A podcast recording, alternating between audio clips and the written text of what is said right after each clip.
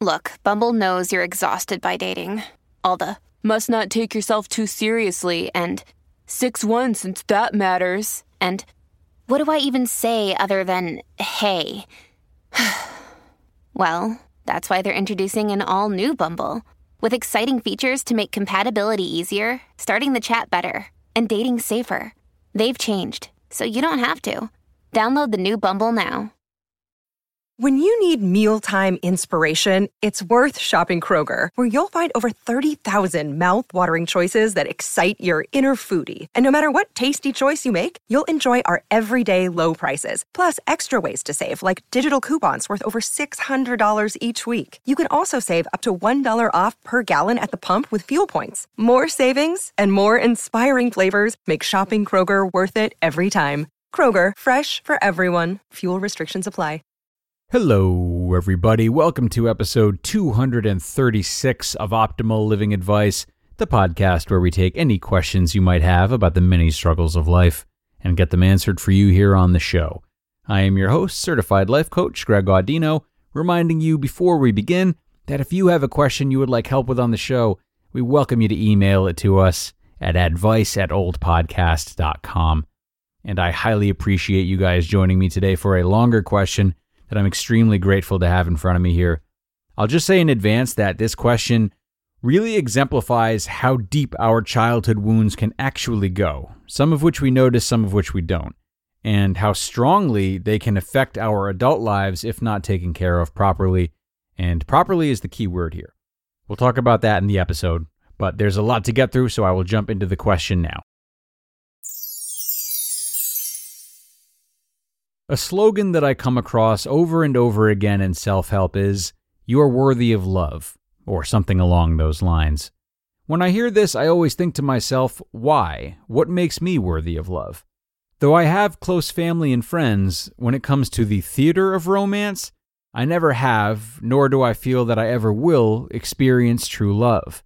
I think that I am fundamentally unacceptable on a romantic level, and that no matter what I do, I am destined to spend my days alone and devoid of intimacy with another person. Maybe I am fundamentally flawed as a person.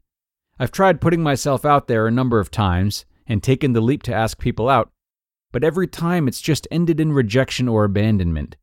I grew up in a household where love was very conditional, with a bipolar mother and an absentee father, and I think that it might be impacting my approach to love, but I don't know what to do with that information. I have made great improvements in loving myself and accepting platonic love from those around me. But the specter romantic failure looms over me all of the time, and the loneliness that comes with it is a constant hint to me that no matter what I do, I'll never be truly worthy of love. Okay, Asker, many, many thanks for being so open and honest with this subject matter that is not easy and clearly means a lot to you. There's there's a lot in here that we could talk about, but I think a good start would be for us to trim this down to what the question is really about, minus the noise. What you've come to me with is a claim that you're fundamentally unlovable. That's that's what you tell yourself, that's what you've believed.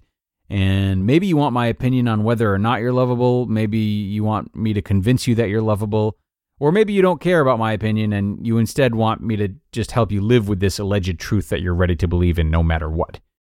Well, I'll tell you what. I think that both of us should look at this as we would any other claim or belief. So if I come up to you and tell you that I think a meteor is going to destroy the Earth tomorrow, that's not going to be enough to convince you, right? It's a pretty significant assumption and one that really involves your well being. So you're going to want to look into this so you can know if it really has any legs. You're going to ask me for evidence. And if I just say, when you ask me for evidence, well, because a lot of people think that a meteor wiped out the dinosaurs, or, well, a fourth grader told me so, or, well, I just have a funny feeling and I like to trust my gut. You're probably not going to worry about it too much because I'm not even close to proving this thing. Now, how is your situation that you've come to me with any different? And I'm not trying to make you feel silly because I know what you're experiencing is serious, but I want to know if you have any actual evidence of this. Is there any concrete reasoning to back up your claim?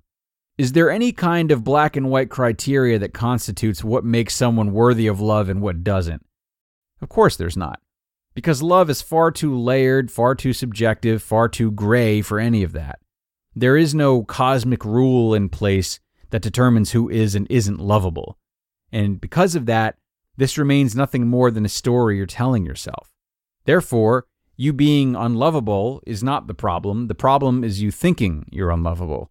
And even though it's admirable that you've tried to put yourself out there, that feeling is likely what's caused your attempts at relationships to fail because you've been unable to break from the conclusion that you aren't lovable. If I had to guess, I would say that you've probably found yourself feeling guilty for little things in relationships, apologized for everything, felt undeserving of setting your own boundaries, shamed yourself for not being perfect, felt undeserving of your partner, felt like you were wasting both of your time. If any of that sounds familiar, it's likely that these types of things have caused your relationships to fizzle out, because this is the stuff that prevents other people from being let in. I'd also even suggest that some of your attempted relationships may have fizzled less than you thought, and rather a sense of rejection or abandonment was more perceived by you because it always has been, which would have only accelerated the process of others not feeling let in and ultimately not feeling as though the relationships were good fits. But don't get down on yourself for that. Don't love yourself less for that. Because even if all of that is true, it still is not you being unlovable or unworthy of love. It's still the fact that you've believed you are and even if you put yourself out there, you never stood a good chance of finding compatibility with that type of feeling leading the way, as it has been. So spend some time pondering how you've navigated your relationships under an assumption backed by no evidence, and then really reassess whether or not there's anything you can do to find love. You may have tried a lot to put yourself out there, but it doesn't sound to me like you've tried anything without the childhood lie steering the ship. Spend your time thinking about that. And look, don't worry about the slogan of being worthy of love that you mentioned in your question. Whether or not you agree with that ideology, it's not like simply saying it aloud is going to unpack an entire childhood worth of conditional parental love. For that reason, I, w- I would recommend steering clear of the self help, at least self help that pertains to romance and yeah, focus instead on therapy. Like as I said recently, even good self-help content is only useful for people who have relatively strong foundations and are just looking to make some little improvements and discover new things. When it comes to a deep-seated issue, good self-help can definitely open doors, some of which may lead to long-term changes for the better, for sure. But breaking childhood patterns and abandonment issues, that's something that requires a lot of time and work and assistance from a professional. No quote or or article listing 10 reasons why you deserve lasting love is going to do that. If anything, something like that is likely to make you feel entitled and as though you don't have to put effort into your relationships, which is worse, much worse. So if self help is helping you in many areas, that is great, keep at it. But leave to a therapist the romantic problems that you correctly stated did start in a troubled childhood breaking a lifelong lie that you've psychologically had no choice but to believe, it's not going to be done by anything less than time, effort, and concentration. And until then, and on your own, continue to foster your own self love. That was great when you said that. Work on making yourself proud and fulfilling your own healthy values with or without a romantic partner.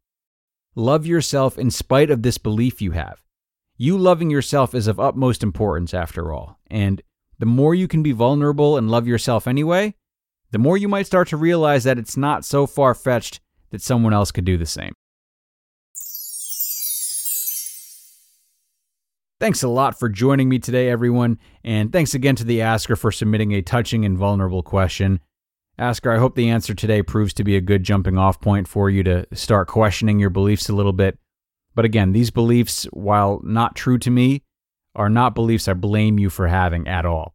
You may not be responsible for having detached parents, but you are responsible for healing the trauma that it's caused you. You can do it. You just don't shy away from the hard work and the time required to do so. And on that note, it is time to sign off, everyone. Look, be kind to yourselves, forgive yourselves, but continue to make yourselves healthier emotionally as well. I'll talk to you next time.